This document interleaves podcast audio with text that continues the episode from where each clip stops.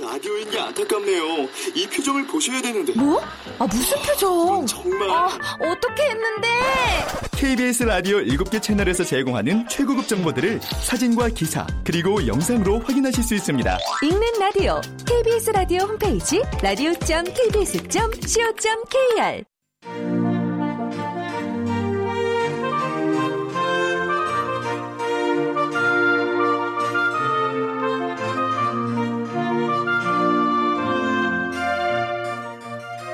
라디오 문학관 한국인이 사랑하는 우리 문학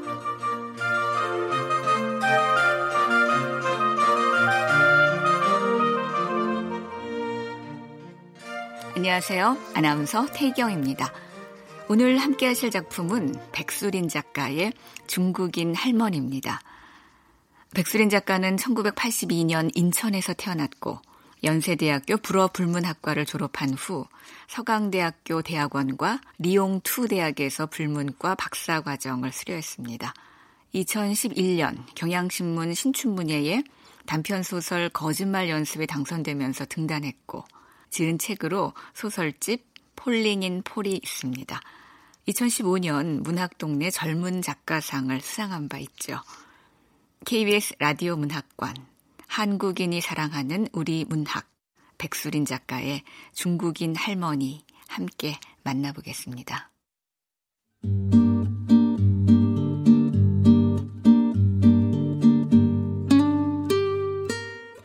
중국인 할머니 백수린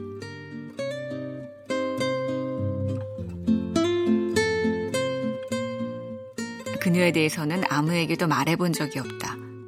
일부러 숨긴 것은 아니다. 그저 말할 기회가 없었을 뿐. 적어도 나는 그렇게 믿고 있다.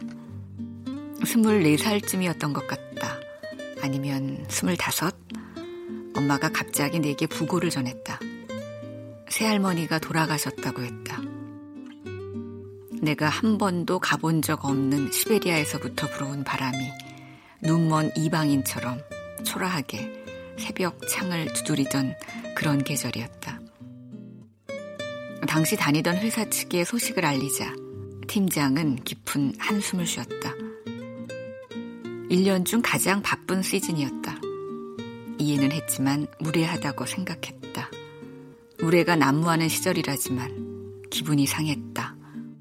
팀장도 실수했다고 생각했는지 마음에도 없는 소리를 덧붙였다. 추운데 상 치르느라 몸 축내지 말고 새 할머니의 빈소는 엄마의 고향에 위치한 병원에 모셔졌다.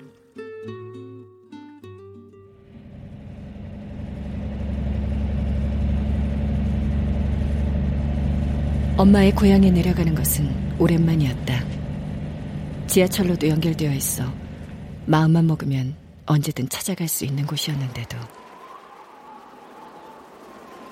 공기는 차갑고 건조했다.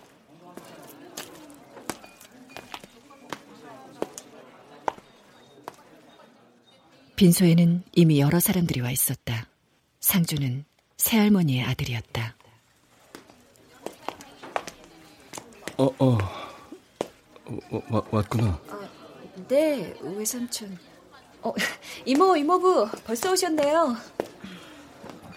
회사에선 뭐라고 안 그러지? 당신은 할머니 돌아가셨는데 누가 뭐래?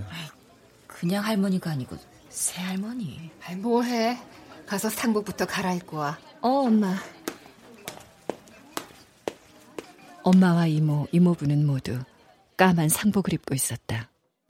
새할머니의 장례식이었으므로 우리는 상주가 아니었지만 나는 캔에 든 식혜와 귤, 말라가는 절편 따위로 올린 쟁반을 들고 상과 상 사이를 걸었다.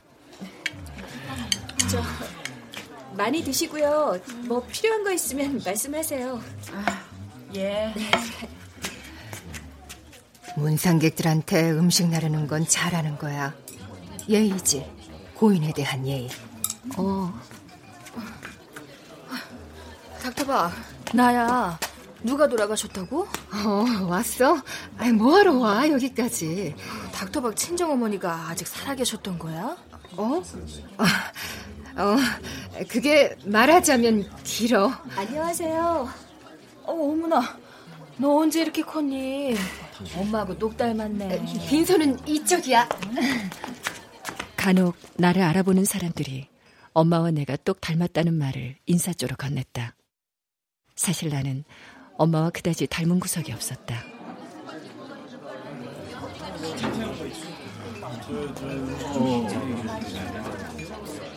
구들장은 뜨끈뜨끈했고 사람들은 술에 취해 고인과 상관없는 이야기들을 주고받았다.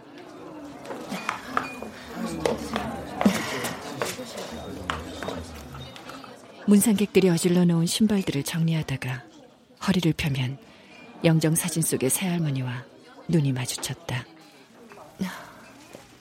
참, 도대체 누가 고른 영정 사진인지 원. 새할머니는 할아버지에게 시집올 때처럼 턱없이 젊었다.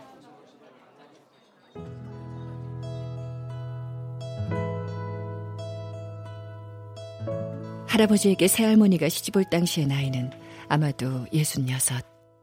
그때 내 나이는 열 살이었다. 할머니가 돌아가셨다는 사실을 받아들이기도 힘들었던 내게 몇 해 지나지 않아 새로운 할머니가 생긴다는 것은 꽤나 충격적인 일이었다. 결혼식 같은 것은 물론 없었다.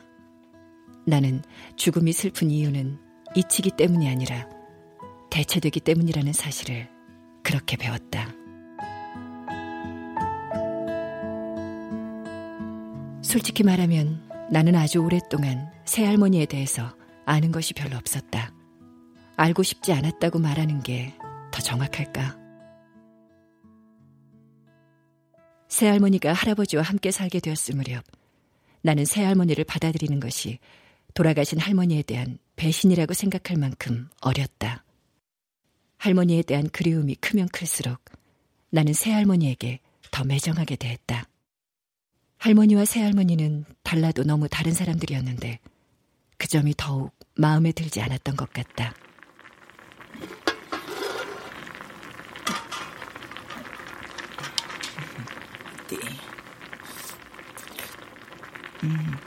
뭐 하세요? 어, 갈비찜. 배고프지? 조금만 기다려라. 금방 익을 거야. 치, 우리 할머니도 갈비찜 진짜 잘했었는데 마늘 넣고. 맛 좀 볼래? 작게 토막 친 건 다 익었을 게야. 네. 응.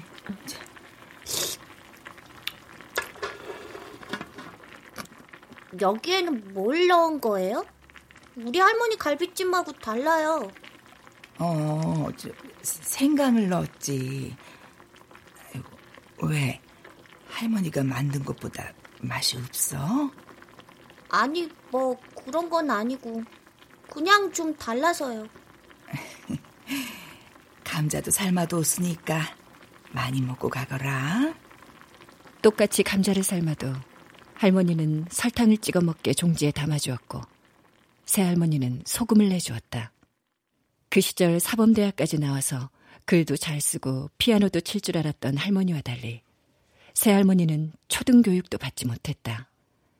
그리고 결정적으로 새할머니는 화교였다. 새할머니를 처음 봤을 무렵 나는 화교라는 단어가 무엇을 뜻하는지 몰랐다. 그렇지만 살아생전 할머니가 아랫목에 앉아 TV를 보다가 드라마 주인공 역을 맡았던 여배우나 할머니가 좋아하던 노래를 부르는 가수를 가리키며 다시는 못 보아도 음. 노래 참 잘하네. 뭐야? 우리 할머니는 감자 먹을 때 설탕 주는데 소금이야? 뭐야? 응? 응? 나한테 뭐라고 했니? 아, 아니에요. 저기 저 가수 저희가 화교 출신이었다더라. 불길한 일을 공유하듯 낮고 작던 목소리. 그렇게 말할 때마다 느껴지던 막연한 이질감. 지금이야 화교라는 것이 나쁜 의미의 단어가 아니고 더군다나 아직 이른도 되지 않은 나이에 호라비가 된 남자에겐 같이 살 여자가 필요하다는 것을 이해할 수 있게 됐지만 변명하자면 그때 나는 너무 어렸다.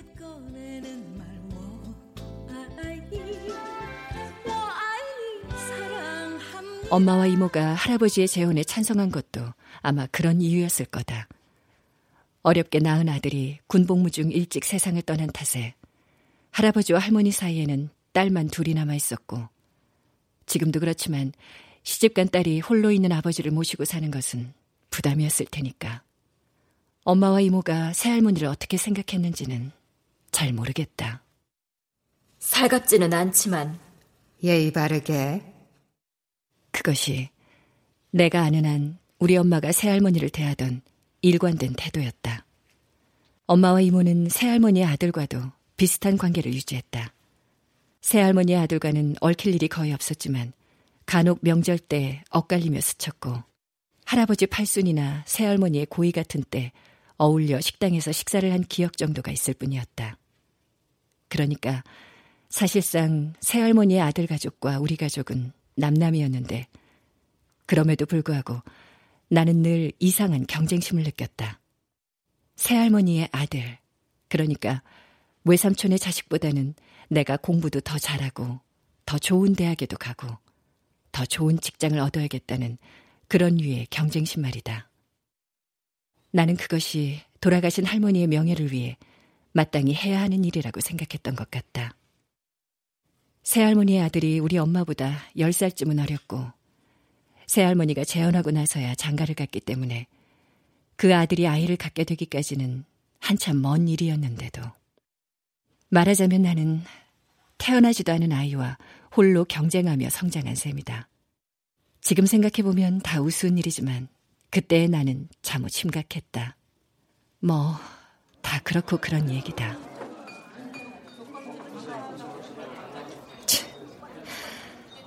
외삼촌은 내가 그런 마음을 품었던 걸 짐작도 하지 못하고 있었겠지. 이렇게 먼 길까지 와주셔서 고맙습니다. 예. 기억을 더듬어 보면 외삼촌을 처음 보았을 때 내 눈에 비친 외삼촌은 나이에 비해 새치가 많고 숫기 없는 노총각이었다. 새할머니가 할아버지에게 식도 없이 시집을 오던 날, 그래도 합치는 가족끼리 밥은 한 끼 먹어야 하지 않겠느냐는 할아버지의 말에 모두 식당에 모였다.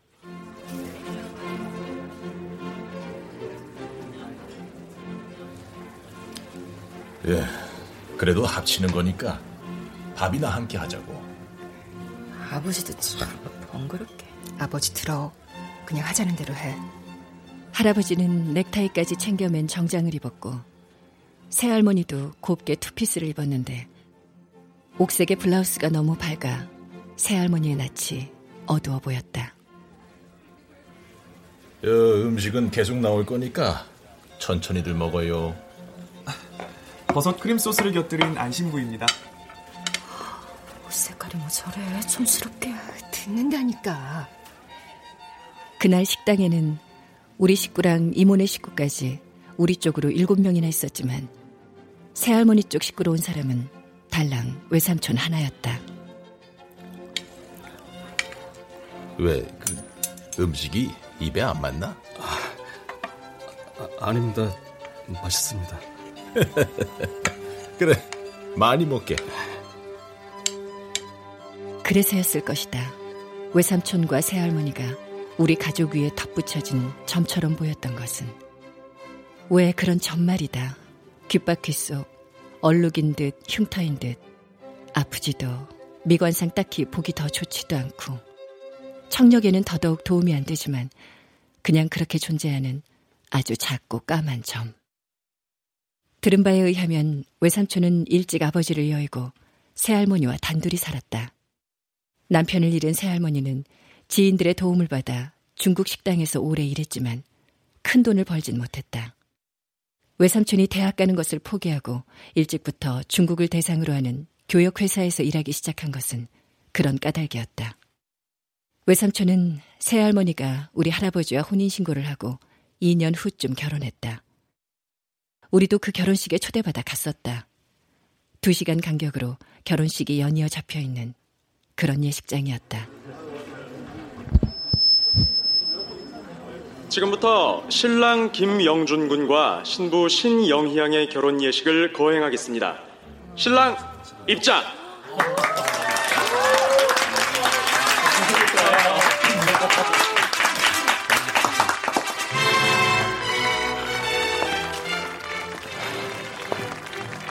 연미복은 외삼촌에게 커 보였고 외숙모의 웨딩드레스는 예식장의 샹들리에처럼 과하게 화려했다. 그렇지만 그날 우리는 다 같이 처음으로 가족 사진을 찍었다. 외삼촌이 신혼여행으로 어디에 다녀왔는지는 기억이 나지 않는다. 누군가는 물어봤을 텐데. 외삼촌의 이름은 김영준. 지극히 한국 사람다운 이름을 지어준 것은 외삼촌의 친아버지였다. 외삼촌의 친아버지는 한국 사람이었으니까 김씨 성을 아들에게 물려주었다. 그것은 새할머니의 아버지가 새할머니에게 누가 봐도 중국 사람 같은 성씨를 물려준 것과 정확히 같은 이치였다.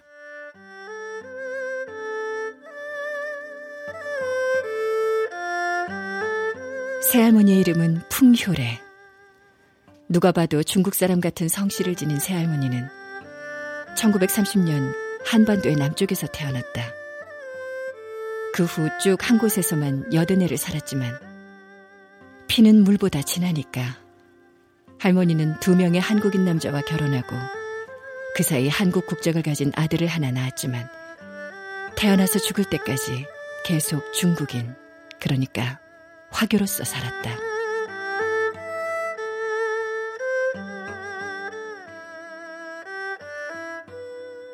근데 새할머니와 할아버지는 어떻게 만났지? 그것은 내가 오래전부터 품어온 궁금증이었다. 그렇지만 그것에 대한 답을 명확하게 알려주는 이는 아무도 없었다.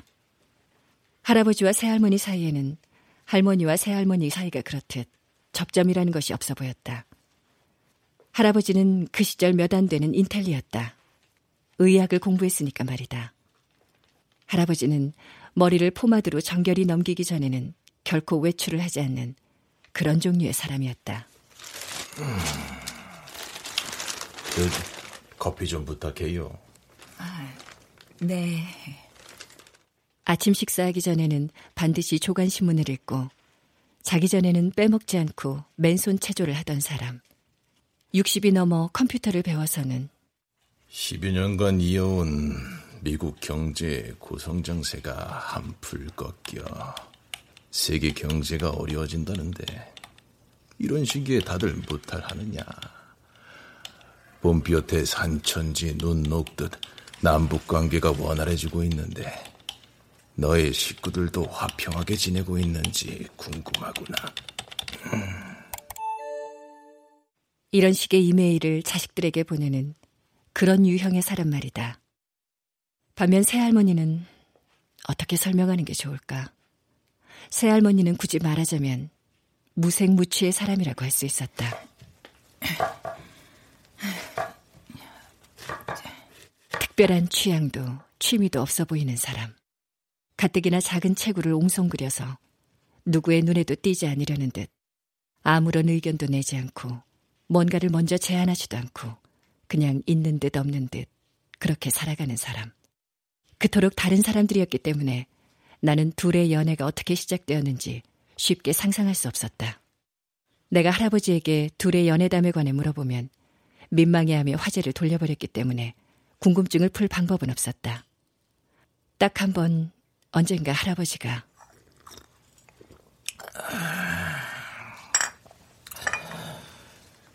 그때가 6.25 사변이 일어나던 해였지. 유엔군의 폭격이 끝나고 중공군이 남하하기 시작할 때였어. 우리 가족들도 다 같이 풍도로 피난을 갔지. 그 사람도 그때 풍도로 피난을 갔다더라. 이야기는 거기에서 멈췄는데 그렇기 때문에 그 사실이 어떻게 사랑의 시작이 될 수 있다는 것인지는 도통 이해할 수 없었다. 할아버지와 새할머니가 둘 다 풍도로 피난을 갔고 비슷한 시멘트광 아래 숨어 폭격을 피했을런지는 몰라도 나는 둘이 그 시절 만났다거나 그때 싹 틔운 사랑을 몇십 년이 흐르도록 간직했을 수 있다거나 하는 것은 믿지 않았다. 어쨌든 내가 모르는 어떤 계기로 사랑에 빠진 할아버지와 새할머니는 그렇게 같이 살게 되었다. 가족끼리 식사를 한 차례 하고 나서 새할머니는 우리 가족이 종종 신흥동집이라고 부르던 외갓집에 간소한 짐을 챙겨 들고 들어왔다.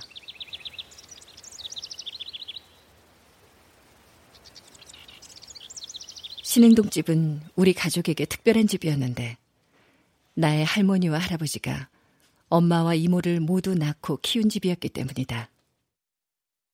1910년대에 세워진 일본식 개량 한옥인 그 집은 지금이야 아니지만 옛날엔 그 근방에서 제일 큰 집이었다. 기역자 건물의 한쪽에는 할아버지가 운영하던 병원이 마련돼 있었는데 내가 초등학교를 졸업할 무렵까지도 할아버지는 그곳에서 환자들을 진찰했다. 인동초 덩굴이 담벼락을 뒤덮고 초여름이면 마당 가득 둥글레꽃이나 백일홍, 접시꽃이 만개하던 집. 우리 엄마는 그 집에서 태어나 시집 갈 때까지 살았다. 그리고 그 다음에는 엄마가 인턴을 거쳐 레지던트를 마칠 때까지 내가. 조금만 기다려. 엄마가 얼른 밥 해줄게. 자, 반찬 투정하면 못 쓰는 거야. 엄마가 그렇게 말하는구나. 네, 할머니.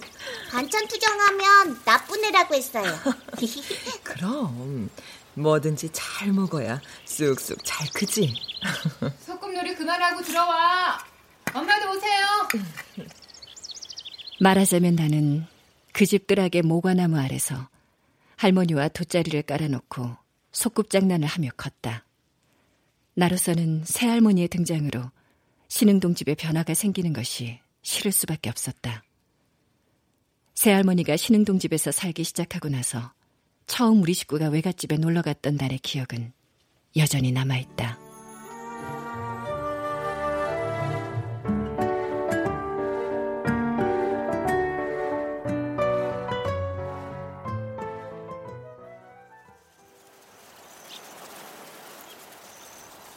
이유 없이 서럽던 내 마음과 달리 볕이 새끼 강아지의 발바닥에 돋은 잔털처럼 간지러웠던 날이었다. 엄마와 새할머니가 마루에 서서 무엇인가에 대해 이야기를 나누었고 할머니의 마당에는 새할머니가 심어놓은 낯선 꽃들이 찬연하게 피어 있었다. 치. 나는 심통이 나서 모두에게서 떨어져 모과나무 아래에 앉았다. 엄마와 새할머니는 마주보고 서서 대화를 나눴다. 공손한 어조로 말하고 있었을 텐데도 멀리서 보니 왠지 엄마는 새할머니를 훈계하고 있는 것 같이 보였다. 꽃을 새로 심으셨네요. 아, 아 그게 그러니까 이뻐서 나이도 엄마의 곱절은 더 많으면서 엄마에게 꾸지람을 듣는 아이처럼 고개를 반쯤 수그린 채 서 있던 새할머니.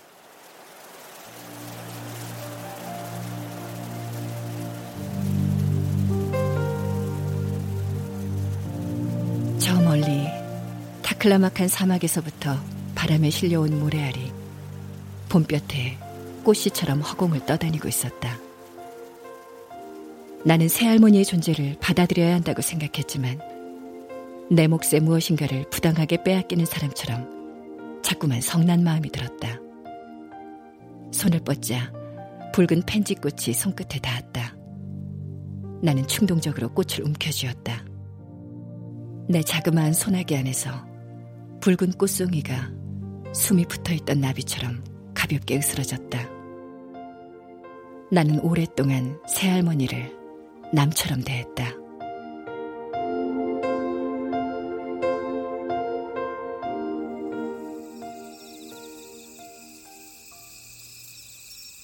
나와 새할머니 사이에 남아있는 유일한 추억다운 추억이라면 내가 성인이 되고 난후 맞이했던 어느 추석밤의 일을 들 수 있을 것 같다. 둥근 달이 지붕 위로 커다랗게 떠 있었고 그날 식구들은 다 같이 둘러앉아 송편을 빚었다. 할아버지가 중국인 거리에서 사온 팥 쏟은 중국 과자가 전하고 나이처럼 빗두름이 상위에 놓여 있는 것만 빼면 전형적인 추석밤의 풍경이었다. 우리는 모두 집 안에 있었고 새할머니는 뒷짐을 진 채 마당에서 달을 바라보며 서 있었다.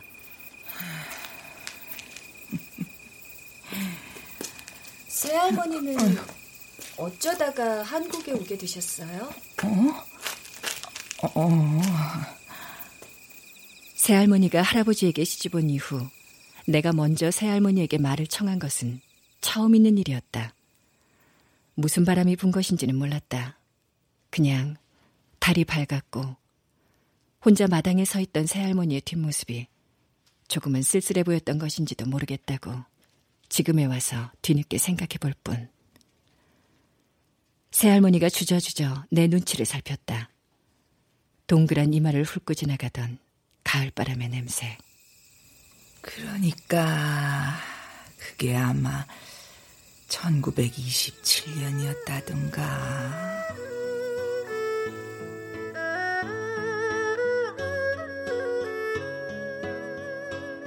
새할머니의 아버지인 풍영발 씨가 인천항을 통해 한반도로 이주한 것은 1927년. 한일합방 이후 식민지 개발 명목하에 중국인 이주가 늘어나던 시기였다. 우리 아버지가 배를 탔을 때 나이가 스물한 살이었는데 우리 아버지가 배를 탄 건 일자리 때문만은 아니었어. 그러면요? 아버지는 전설적인 무역상이 되고 싶었던 거야. 새할머니의 이야기에 따르면 풍영발 씨는 산둥지방 출신이었다. 그 지역에서는 먼 고장의 전설적인 무역 상인에 대한 이야기가 널리 퍼져 아이들을 홀리고 있었다. 19세기 말 무역선을 타고 조선 땅에 들어온 왕수성이라는 무역상의 이야기가 바로 그것이었다. 그는 인천의 화풍이라는 무역회사를 설립해 유럽의 편직물이나 중국의 비단을 수입하는 대신 홍삼을 독점 수출해서 큰 돈을 벌어들인 거상으로 이름이 나 있었다. 우리 아버지의 꿈은 조선에 와서 돈 많이 벌어가지고 그런 무역회사를 차리는 거였는데 그는 성실했고 계획은 완벽해 보였다. 다만 그는 자신이 야심을 이루기 전에 한국 전쟁이 발발하고 냉전 체제에 돌입하면서 한반도의 정세가 외국인들에게 불리하게 돌아갈 것이라는 사실을 전혀 예측하지 못했을 뿐이다.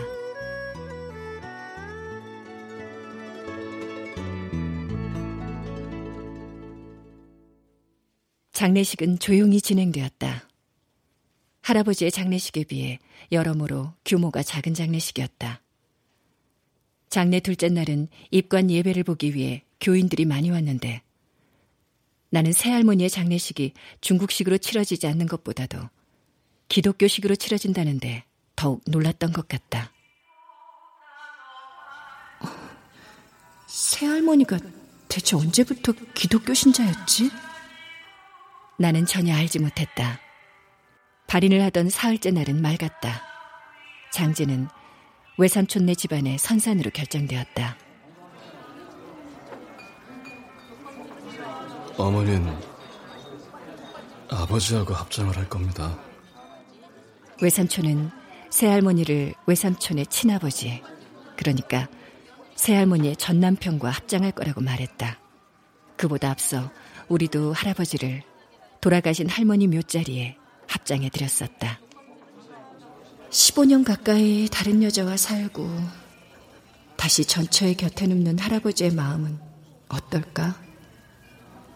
어머, 내가 지금 무슨 생각을 하는 거야? 할아버지를 땅에 묻던 슬픈 와중에도 그런 생각이 들어 깜짝 놀랐던 기억을 나는 가지고 있었다.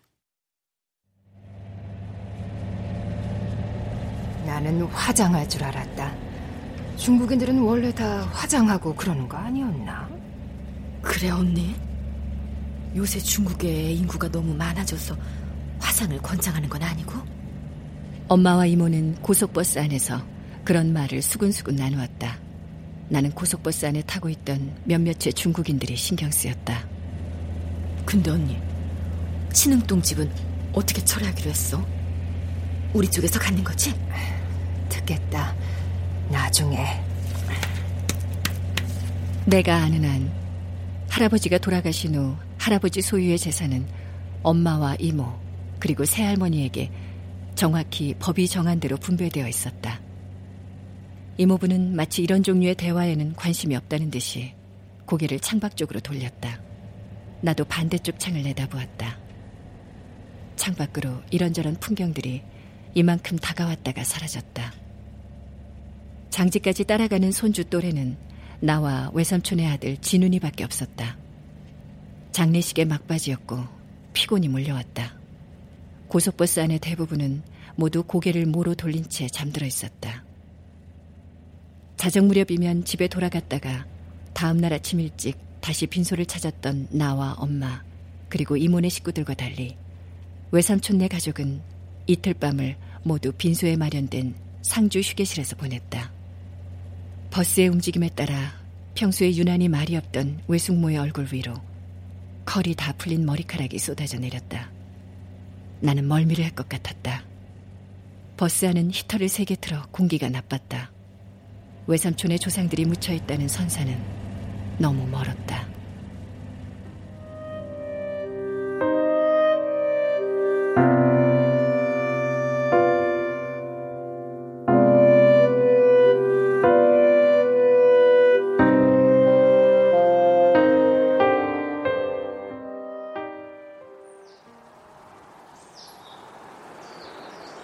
고속버스가 멈춰선 것은 4시간을 달린 후였다. 우리 할아버지를 모신 공원 묘역과 달리 외삼촌네 선산에는 공영 주차장 같은 것이 당연한 일이지만 따로 마련되어 있지 않아 버스를 주차하는데 시간이 많이 허비되었다.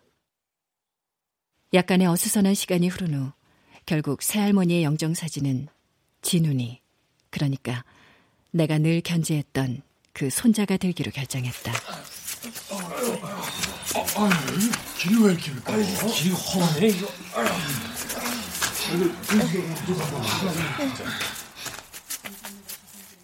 등산로가 조성되어 있지 않아 비탈을 올라가는 길은 제법 미끄러웠다. 미리 연락을 받은 인부들은 관이 들어갈 만큼 구덩이를 커다랗게 파놓고 기다리고 있었다. 어째 일이 늦었습니까? 아, 예. 죄송합니다. 자, 뭐해? 서두르자고. 흙이 파헤쳐진 자리 옆으로 마른 풀이 덮인 봉분들이 서너 있었다. 따라온 목사의 집도하에 짧게 예배를 마쳤다.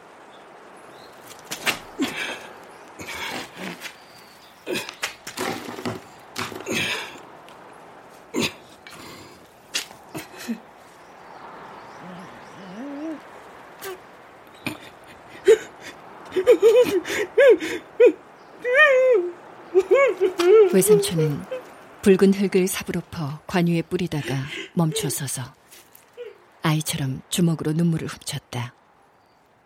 외삼촌이 우는 모습을 보는 것은 처음이었다. 하늘은 하얀색에 가까운 파란색이었다. 간혹 정적을 깨는 중국어만 제외하면 선사는 적막했다.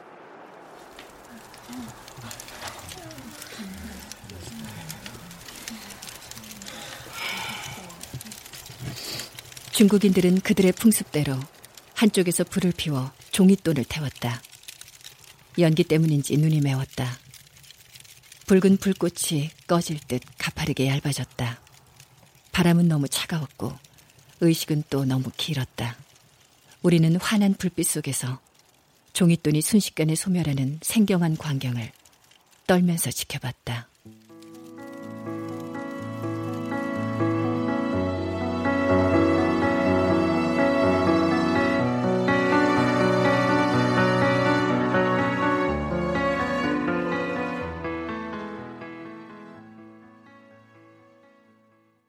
다시 신흥동집에 도착한 것은 저녁 7시가 넘었을 때였다. 가장 슬플 것은 외삼촌이었겠지만 그때 갑자기 외숙모가 일어섰다. 뭐라도 좀 내올게요.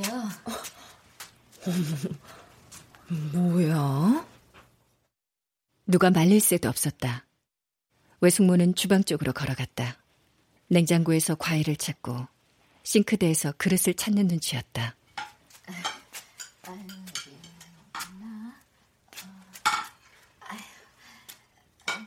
틀림없이 좋은 의도로 그런 것인 줄은 알았는데도 나는 점점 기분이 나빠졌다.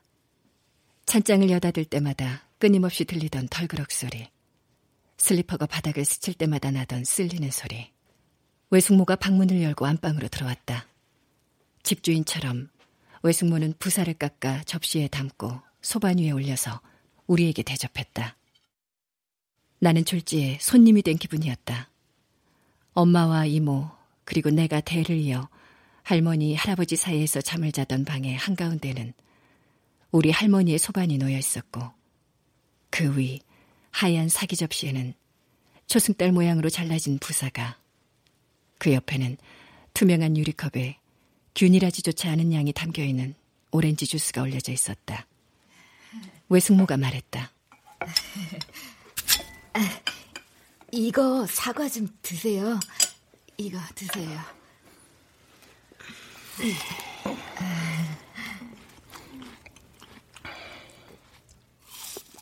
외삼촌과 외숙모 그리고 진훈이가 차례로 부사를 하나씩 집어먹었다. 외숙모가 사람 좋은 웃음을 지으며 부사를 포크로 찍어 건넸지만 우리는 바다만 둘 뿐 입에 대지조차 않았다. 앞머리를 동일한 방식으로 그러니까 양옆은 짧고 가운데 부분을 둥글게 자른 그들은 느리게 우물우물 부사를 씹었다. 엄마가 내 쪽을 보면서 말했다. 애들은 좀 나가 있어. 그래. 처리할 거 빨리 처리하자고. 부주돈도 분배해야 하고 상속 문제도 있고 어른들끼리 의논해야 할 일이 남아 있거든. 네.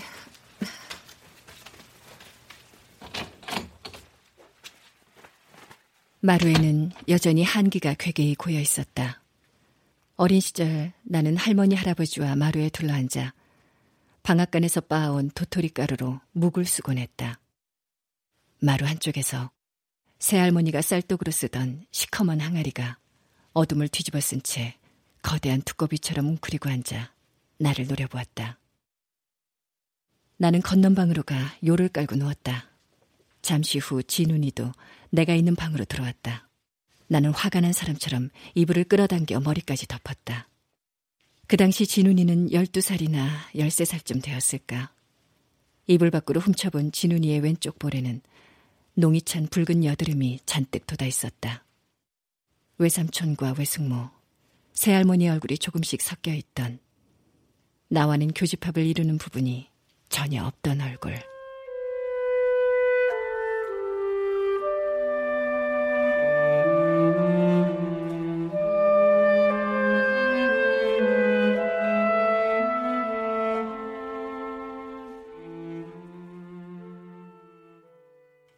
까무룩 잠시 졸았을까. 나는 갑작스런 소란에 눈을 떴다. 이럴까봐 처음부터 내가 혼인신고를 반대한 거야. 분명히 이런 문제가 있을 거라고 내가 말했어 안 했어? 아니 우리 아버지가 평생 번 돈인데 생판 남의 사람이 더 많이 차지하는 게 이게 이게 대체 말이 되냐고. 나는 생판 남이라는 말에 놀라 진훈이를 쳐다보았다. 진훈이는 벽에 기댄 채 아무 말도 못 들은 척 무표정한 얼굴을 하고 있었다. 중국 사람들이 돈을 밝힌다더니 진짜 양심이 없네. 어, 양심이요?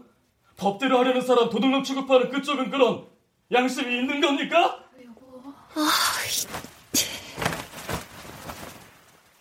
나는 이불을 다시 뒤집어 쓰고 눈을 칠끈 감았다. 결국 상속 문제가 어떻게 해결되었는지는 잘 모른다. 확실히 아는 것은 신흥동 집이 우리 엄마와 이모의 몫으로 되었다는 사실뿐이다. 우리는 그날 어떻게 집으로 돌아왔더라. 그날 밤의 일이 어떻게 마무리되었는지도 기억이 잘 나지 않는다. 나는 자는 척 계속 이불을 덮은 채 누워 있었고, 진훈이는 말없이 텔레비전 화면을 응시하고 있었던 기억만 지나칠 정도로 또렷하다. 그렇지만 아마 한동안 소란이 더 있었고 누군가가 방문을 열고 집에 가자고 했겠지. 진훈이와 나는 말없이 자리에서 일어났을 테고 나와 진훈이는 아무 일도 모르는 것처럼 예의 바른 사람들처럼 안녕히 가세요. 안녕히 가세요. 각자 외삼촌 내외와 우리 엄마 이모 내외에게 꾸벅 고개를 숙여가며 인사했다. 어른들도 아기는 없었다는 것처럼 사이가 좋은 친척들처럼 지난 며칠 동안 수고했고 조심히 들어가라고 인사를 건넸다. 신흥동 집 앞 비좁은 골목에는 전날 밤 세워둔 차가 일렬로 세워져 있었다. 이모와 이모부가 차에 올라탔고 그 다음에는 나와 엄마가 또 외삼촌 내외와 진훈이가 차를 탔다. 외삼촌의 차는 단종된 지 오래된 소형 차였다. 우리도 가자.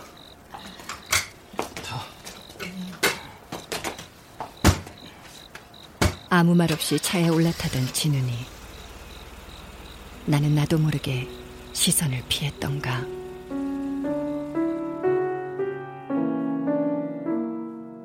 누구도 영원히 이별하는 사람들처럼 애틋한 인사를 주고받진 않았지만 어쩌면 모두 서로 다시는 볼 일이 없을 거라는 사실을 예감하고 있었던 것 같다. 실제로 그들을 두 번 다시 만난 적이 없었으니까. 그 후로 나는 오랫동안 그들 가족에 대해서 잊고 살았다. 매일매일이 바빴기 때문일 것이다. 내가 그들에 대한 기억을 다시 떠올린 것은 세월이 더 흐른 후 우연히 보게 된 오페라 때문이었다.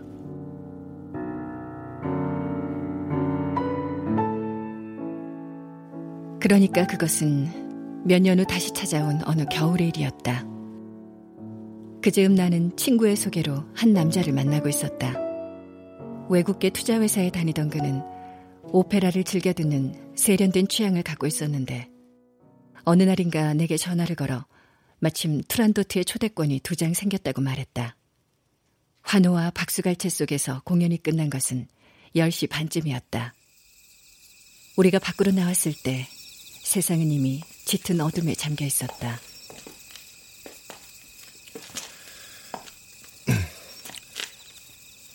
언젠가는 우리가 같이 밀라노의 라스칼라 극장에 가서 투란도트를 다시 볼 수 있으면 좋겠어요.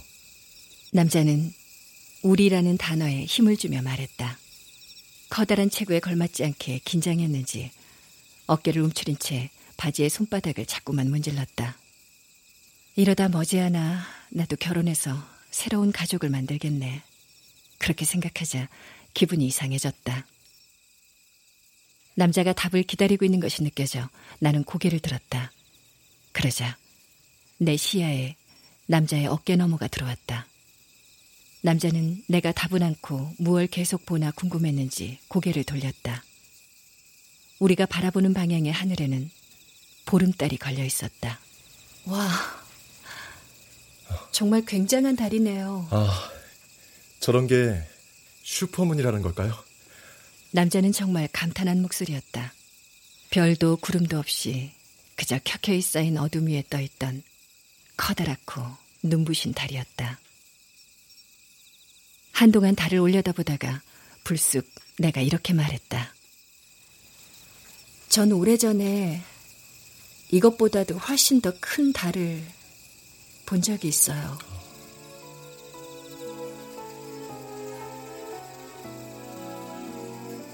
지금까지 나는 한때 내게 중국인 할머니가 있었다는 사실을 아무에게도 말해본 적이 없었다. 그날 밤, 지금은 나의 남편이 된 남자에게 내가 언제 더 크고 아름다운 달을 보았는지에 대해서 말하지 않았던 것처럼. 그러니까 그때 내가 그에게 미처 전하지 못했던 것은 그 언젠가 단 한 번 새할머니와 대화다운 대화를 나누었던 그 추석의 밤에 대한 이야기였다. 할아버지와 연애를 시작하기도 전인 1992년이라고 했던가. 시내 한복판에 있던 대사관에 중화민국 깃발이 내려갔던 그 시절에는 자고 나면 주변의 모두가 한 움큼씩 한 움큼씩 중국으로 대만으로 미국으로 떠났다는 이야기를 새할머니가 내게 들려주었던 그 밤에 대한 이야기 말이다. 새할머니의 긴 이야기를 끝까지 들은 후 내가 아무래도 이해할 수 없다는 말투로 물었다. 그때 왜 떠나시지 않고 이곳에 남으셨어요? 이렇게 너를 만나려고 그런 게 아니었겠냐. 아이고. 새할머니가 내 얼굴을 손으로 쓸어내리면서 농담하듯 웃었다. 새할머니도 웃을 줄 아는 사람이었구나. 만발했던 여름 꽃송이가 차례로 떨어진 마당은 밤하늘 높이 두둥실 떠있던 연노란 연등 탓에 환했다. 새할머니의 손끝에서는 낯선 기름 냄새가 났다. 올해는 유난히 달이 밝대요. 그렇구나. 그래. 새할머니가 고개를 끄덕였다. 나는 압도적인 크기의 달을 올려다보았다. 티베트 고원 위에도 공평히 비추고 있었을 거대한 달 주위로 어둠이 푸른 빛으로 서서히 용해되고 있었다. 이토록 신비하리만큼 달이 큰 까닭은 타원형의 궤도 탓에 이따금씩 지구 가까이 다가오기 때문일 뿐이라지. 꽃향기처럼 얼굴 위로 쏟아지던 새하얀 달빛을 맞으며 내가 아마 그런 것들에 대해 생각하고 있었던 순간이었을 거다. 새할머니가 불쑥 아무렇지도 않은 듯 이렇게 말한 것은 대륙 사람 자식으로 태어나 대만 사람이 되어서 70년 넘게 여기서만 살았는데 여기서 외로우면 어디를 간들 외롭지 않겠냐. 그리고 새할머니는 빛나는 달을 보면서 속삭이듯 노래를 불렀다. 낭낭한 중국어로. 하우 이도 메일리 디몰리화 하우 이도 메일리 芬芳美丽满枝桠，又香又白，人人夸。让我来将你摘下，送给别人家。